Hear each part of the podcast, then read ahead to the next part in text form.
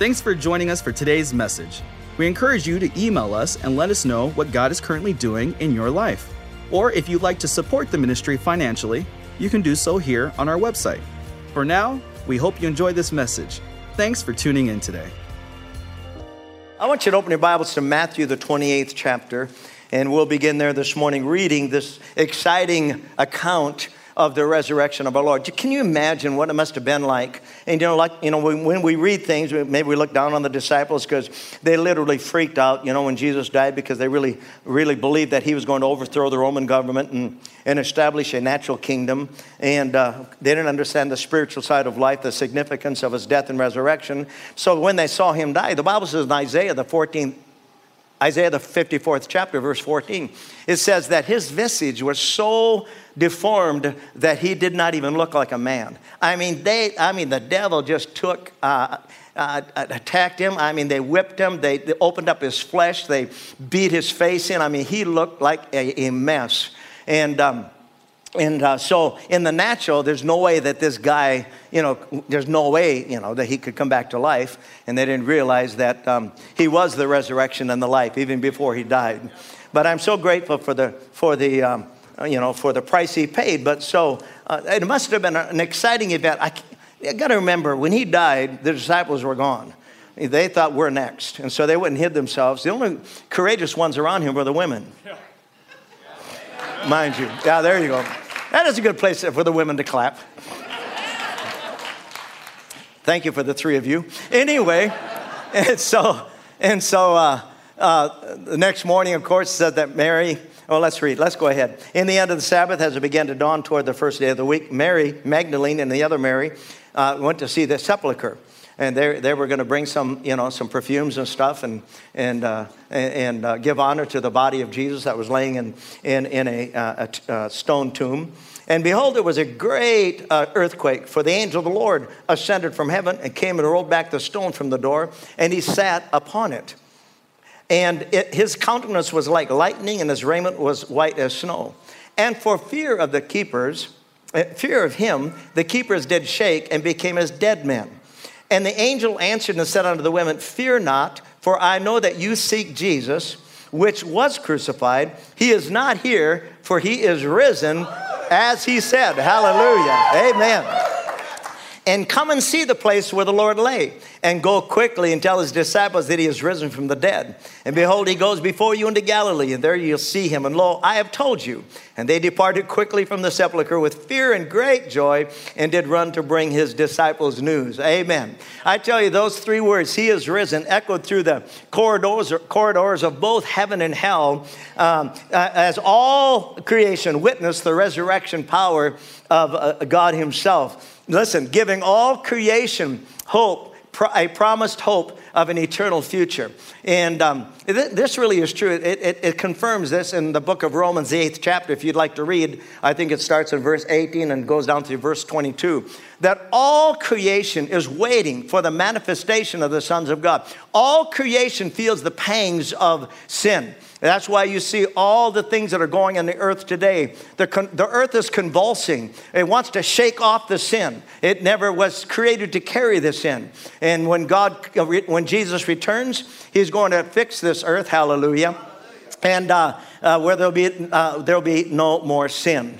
And I'm looking forward to that day. How about you? Amen. Hallelujah. The Passion Bible says he has risen victoriously. And that really is the hope of the believer today. Isn't that interesting? And I don't even like to call Christianity a religion, because it isn't a religion more than it is a personal relationship with Jesus Christ, our Lord.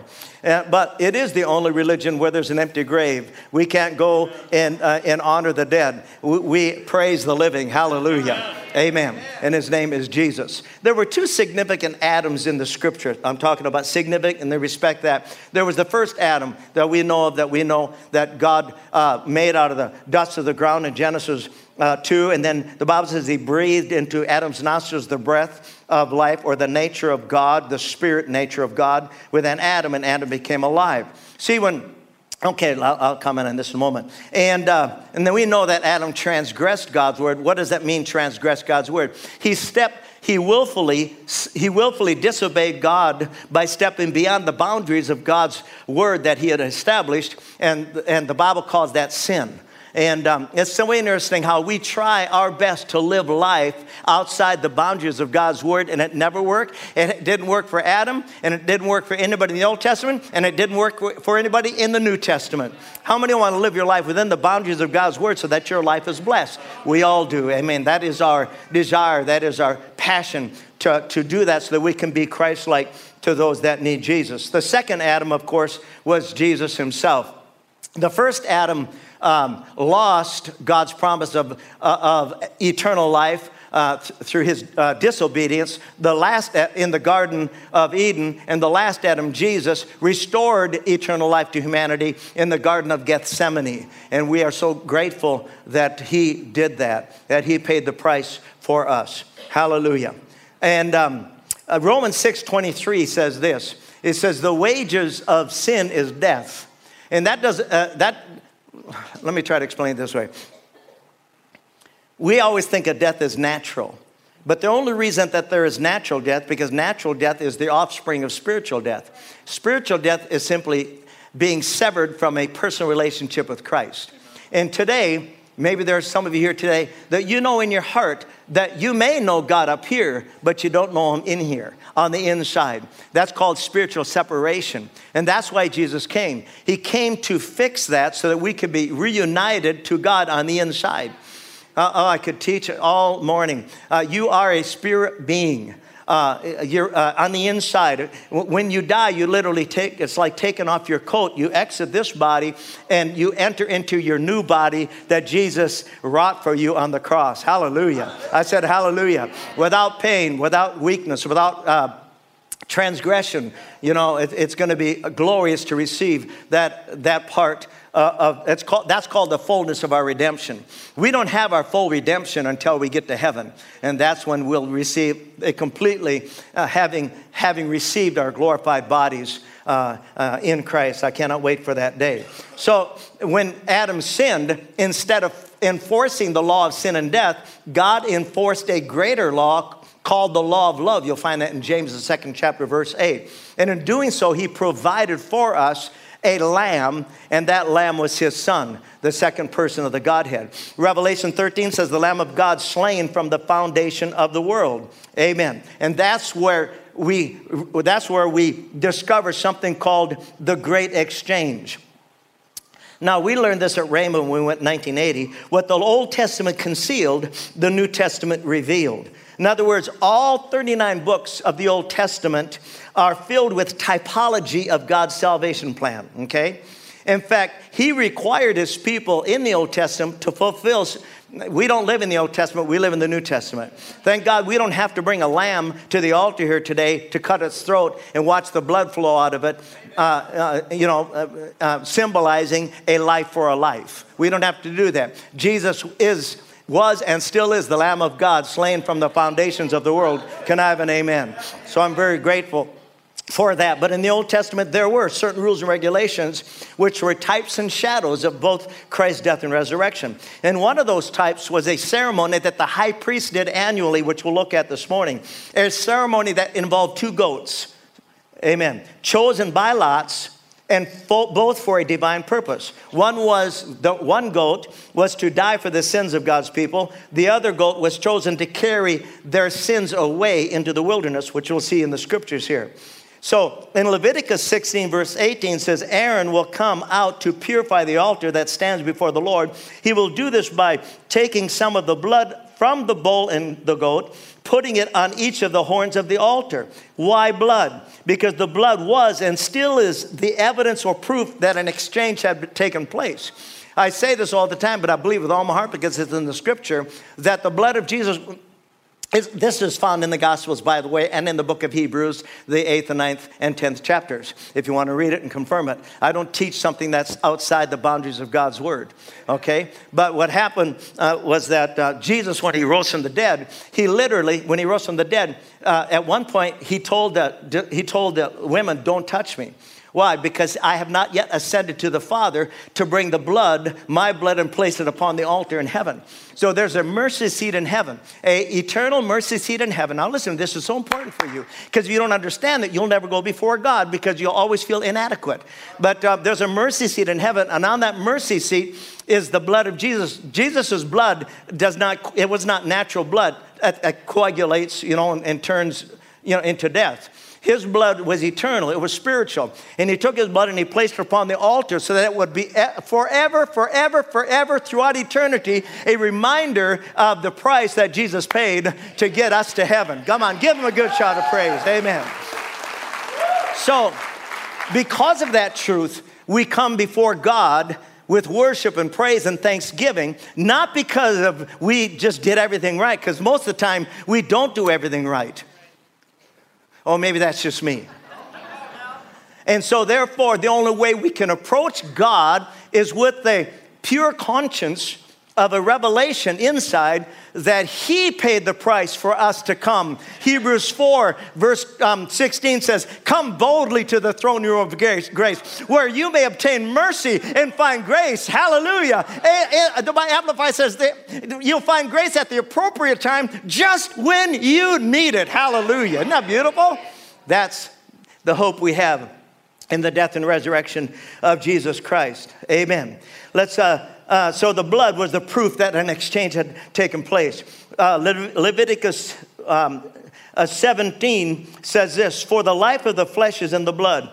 And God said, I have given it to you upon the altar to make an atonement for your souls, for it is the blood that makes an atonement for your soul. Now the word atone means to cover. It means to placate or appease, cancel, cleanse, disannul, forgive, be merciful, pardon, and purge away. Oh, is that beautiful or what? That's what the blood of Jesus did for us. Amen, on the cross. Hebrews 9:22 says this, without the shedding of blood. And he's referring now to the spiritual side of life. Honestly, I'd just like to ask this. Honestly, how many here could, with lifted hands, say, if I don't understand this, I always feel inadequate when I go before God. Raise your hand. You feel, good, there were three of you. I always feel inadequate when I go before God. I always do. So I go before him in Christ. Amen. The Bible says in 1 Corinthians 1 verse 30, it says, Jesus is made unto us, listen, he's made unto us wisdom, righteousness, sanctification, and redemption. So that's how I come before God. Amen. I don't come before God because I performed well that day, did everything right, you know, didn't transgress, therefore he's going to receive me. No, I come before God because Jesus is my wisdom, righteousness, sanctification, and redemption. Isn't that beautiful? Oh, so this will help you understand why. Because if you don't understand this, you'll never go before God because you'll always feel inadequate. Amen. Under the old covenant, the blood of bulls and goats covered Israel's sins. Under the new covenant, the blood of Christ cleanses us from all sin. Leviticus 16, when Aaron had finished purifying the most holy place and the tabernacle and the altar, he must present the live goat. He will lay both of his hands on the goat's head and confess over it all the wickedness, rebellion, and sins of the people of Israel. In this way, he will transfer the people's sins to the head of the goat. Question, if he transfers all the sins of Israel on the head of the goat, are there any more sins? At that point, none. None. That brought the favor of God into their lives, the presence of God into their lives, the provision of God, and the protection of God over their lives. Is that awesome? Because there's no more sin. It's been transferred to the head of the goat. See, Jesus is the head of the church. Amen. Before he became the head, God transferred all the sins of humanity upon him on the cross. That's why he cried out. See, he cried out, my God, why have you forsaken me? He cried that out because in that moment he was separated from God in the spirit. Jesus was the first man to be born again. Amen. He's called the firstborn of the brethren. Amen. Hallelujah. Amen. I just praise God for the good news. Let's go on. So the Bible says, then a man specially chosen for the task will drive the goat into the wilderness, and the goat go at, As the goat goes into the wilderness, it will carry all the people's sins upon itself into a desolate land. Again, this is a typology of what God did for us when he laid all the sins of humanity on Jesus. Let me tell you something. Man will never go to hell, or will never, man will never go to hell because of sin, because sin has already been dealt with. Amen. The only way we can't go to heaven is if we reject the one who provided heaven for us, and that's Jesus. Amen. I'm so grateful that I met this woman when she was 16 years old. She was a little Pentecostal girl. I knew nothing about anything about Jesus. And I'm so grateful that through her, God touched my life.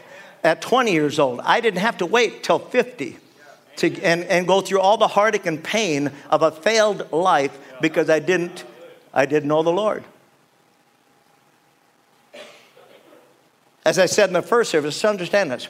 Everyone, we're all this way. We're all broken. That's why we're here today. We're not here today because we're fixed. We're here today because we're broken. And God is slowly but surely fixing us. And the fixing will come to completion when we get to heaven. Hallelujah. So up till that point, we come to church so that we can be strengthened and charged up on the inside from what God promised in his word. But especially you young kids, Jesus said this in the book of John, the 15th chapter, verse 5. Here's the King James. Apart from me, ye can do nothing. Bang's translation is, the best thing we can do without a Christ-centered life is fail. That's right. Yeah, but Pastor, if I get religious like that, I won't be able to party. Isn't that amazing? It's 1 out of 6 Americans are alcoholics. They didn't start out that way. It's just one sip at a time. And when people think they're in control, you're not in control. You're out of control. But when Jesus runs your life, he's in control. Hallelujah. Amen. And he strengthens you. He helps you, to live a right life so that you don't have to be addicted to alcohol, drugs, or whatever else, addicted to pornography. You can be free from all of it, hallelujah, because of what Jesus did on the cross. Amen. I said amen. Amen. John 1:29 says, behold, the Lamb of God who takes away the sin of the world. And that's exactly what he did, including yours and mine. Well, listen to this. Golgotha, Calvary, Golgotha was the place where they erected the cross to hang Jesus on. Golgotha was the ultimate expression and display of God's love for all fallen humanity. Golgotha was God saying, I love you even to the degree that I'm willing to lay down my life for you. Golgotha was the value God placed on your life and mine. When Jesus rose from the dead, 3 things happened. Number 1, he removed our transgressions as far as the east is from the west. Can you shout hallelujah? He removed our transgressions. Number 2, he released us from our iniquities or from the power of sin that imprisoned us within. And then the Bible says, number 3, he remembers our sins no more. Hallelujah. Amen. That is a good place to shout hallelujah. Psalms 103, verse 9. He has not dealt with us, he, that's God, has not dealt with us after our sins, nor rewarded us according to our iniquities. If that were the case, none of us would go to heaven. For as the heavens are high above the earth, so great are his mercy and loving kindness toward those who reverently and worshipfully fear him. As far as the east is from the west, so far has he removed our transgressions from us.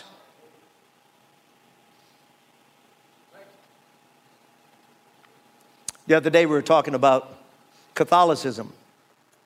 And both of this gentleman and us agreed that the one thing Catholics have is they have a reverence for God and his house. Something that we should have even a greater reverence if we know God. Amen. They have altars where you kneel. They do it out of tradition, but many of them do it out of their hearts. They have a reverence. They have a love and reverence for God. Can I have an amen to that? Amen. Amen. A lot of times we just have a hard time kneeling at all. But we should be the ones that are kneeling. Amen. Amen. We should be the ones that are reverencing our God because we serve the true and living God. Well, I was so glad I got able to get up there. Hallelujah. Amen. One guy said, well, I'm down there, could I look for anything else? Because it's going to take me a while to get back up. So what the Old Testament goat did symbolically in carrying Israel's sins into the wilderness, Jesus fulfilled on the cross. Amen. I said amen. 2 Corinthians 5:21, for God made Jesus to be sin for us who knew no sin. He never sinned. He never sinned. God made him sin. With what? With our sins. That we might be made the righteousness of God in him, or in Christ. The Living Bible says that God took the sinless Christ and poured into him our sins. Then in exchange, he poured God's goodness into us. Is that beautiful or what? That's called the great exchange. Romans 4, King David spoke of this, describing the happiness of an undeserving sinner who is declared to be righteous or in right standing with God. Oh, what joy for those whose disobedience is forgiven, whose sins are put out of sight. Yes, what joy for those whose sin is no longer counted against them by the Lord. I'm telling you right now, I just want you to know this. If you repent of your sin, see, just remember this. God doesn't forget anything. He doesn't have a bad memory. But he chooses never to hold anything against us when we repent. He doesn't have a pad, a legal pad, and he writes down every hiccup, every little thing you do wrong. And then he adds it all up and says, well, you won't be hearing me for 4 months. He doesn't do that. See, the beautiful thing about our Savior, now listen, this is important. He was a human just like us, 100% human. Meaning what? Hebrews 4, I think it's verse 13. Or 14, 15, 15, verse 15. He was tempted in all ways like as we are, yet without sin. So he understands all the temptations, all the challenges we have with this stupid body, with our minds. He understands all the challenges we have. But as you get into the Word of God, the Bible says that the Word of God will wash your mind clean so that you think on good things instead of evil things. Yeah. And you're not tormented by the devil. Now listen to this as we're winding down this. Just a couple more scriptures here. These are important though. Galatians 3:13, Christ redeemed. That word redeemed. When we were young, we'd go to the gas station and get gas, they'd give you stamps. Gold bond and green stamps. I tell you. Then Vicky, we'd sit down and she said, honey, lick these stamps.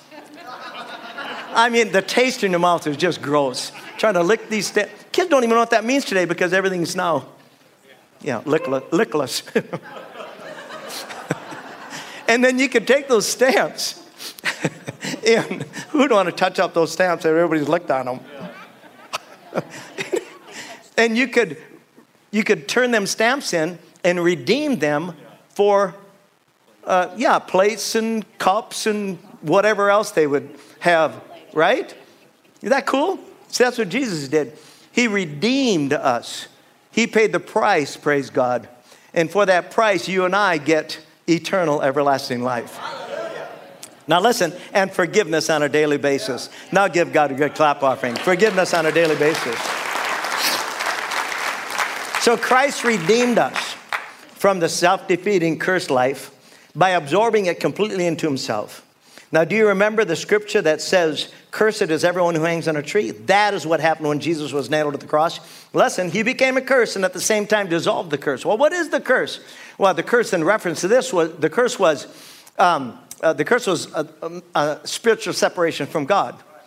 That was the curse, not being in harmony with God. And that's why Jesus died on the cross, to reunite us to our Lord and Savior, Jesus Christ. The curse is living this life, listen, under the control of the god of this world, who's the devil. Now, I was thinking about all the hero movies today. We have Spider-Man, we got Superman, we got, who's the water dude?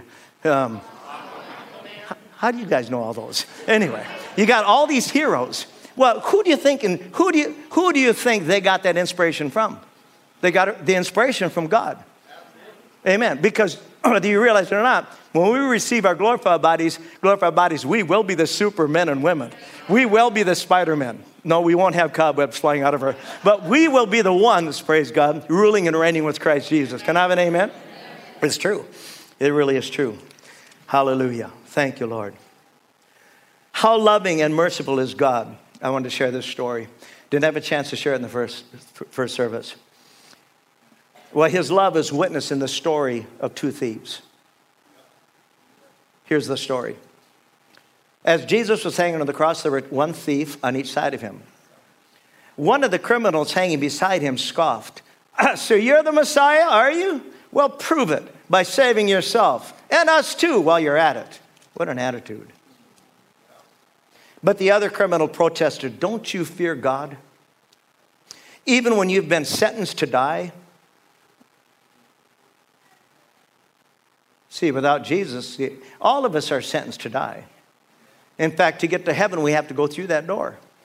But Jesus took the sting out of death and the grave. Amen. But on the other hand, great compassion. Don't you fear God even when you have been sentenced to die?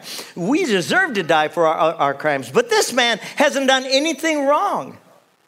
Then he said to Jesus, remember me. Remember when you come into your kingdom. And Jesus replied, I assure you today, you will be with me in paradise. Years ago, I got a call from a doctor in Rochester, and I didn't know who he was. I don't know how he even found our church.